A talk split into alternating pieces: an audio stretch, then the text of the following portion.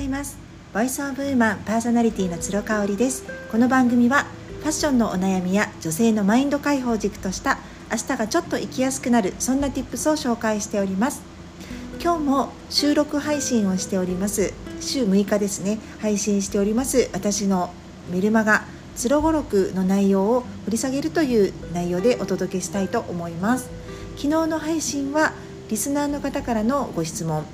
理由なきモヤモヤイライラの時の対処法ということでお話しさせていただきました、えーと、メルマガでは適度な運動をするあとはジャーナリングということをアドバイスさせていただいたんですけれどもまあ、私はねあの専門医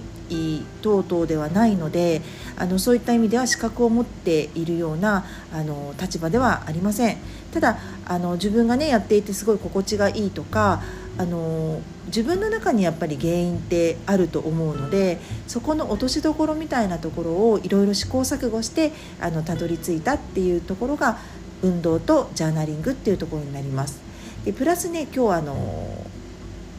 追加してお話ししたいのが、えーと、ブロガーのハーチューさんが音声配信でね、あのシェアしていたことがあまさにそうだなと思いましてあのぜひ皆さんもちょっと心当たりがあるんじゃないかなということでご参考にしていただければと思います。それはね体験が薄まるっていう表現なんですよね。これ聞いてすぐに分かりますかね？あの今コロナ禍においてね私たちって毎日体験が薄まるようなそういうこと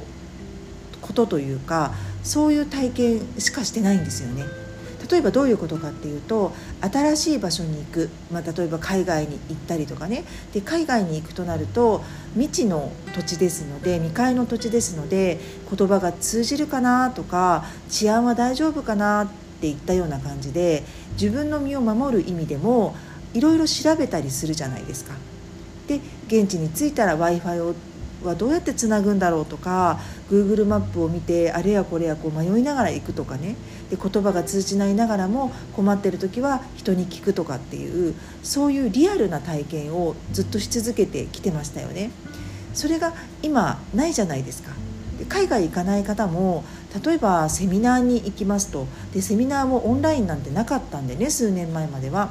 オフラインで実際現地に行ってっていうところになると何時の電車に乗って初めての場所だからこの土地だとやっぱり Google マップ使わないとなとかでもうあの遅刻しないようにあの行くとか行った先ではこう初めての方々ばかりに会うとかっていうねそういうリアルな体験あの濃い体験をしてきたわけなんですよね。ただ今ってもう特にお家にいる時間が長い主婦の方とかね私みたいにフリーランスでうちで仕事をしているとこうオフラインでどこかリアルな体験をしに出かけることもないですしあの家事と家事の合間に自分の好きなことをしたりっていうね。なんかそれってその時はすごく良かったなと思うかもしれないんですけど後から振り返るとあの体験が薄まってるっていうことから記憶に残りづらいっていうのはありますよね。思い出に残りづらい。で友達と会うのもそうです。あのオフラインで会うとそのお友達の洋服、えー、つけている香水の香りあと今悩んでること今すごく嬉しいこと彼ができてすごく嬉しがってるあの時の表情とかっていうね体験がリアルに思い出されると思うんですけれどもオンラインだとなかなかそこまで手に取るように感じ取ることができないですよね。だから私にしても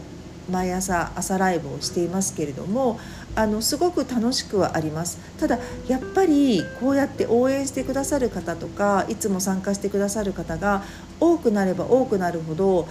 リアルでお会いしたいなっていう気持ちがすっごく強まるんですね。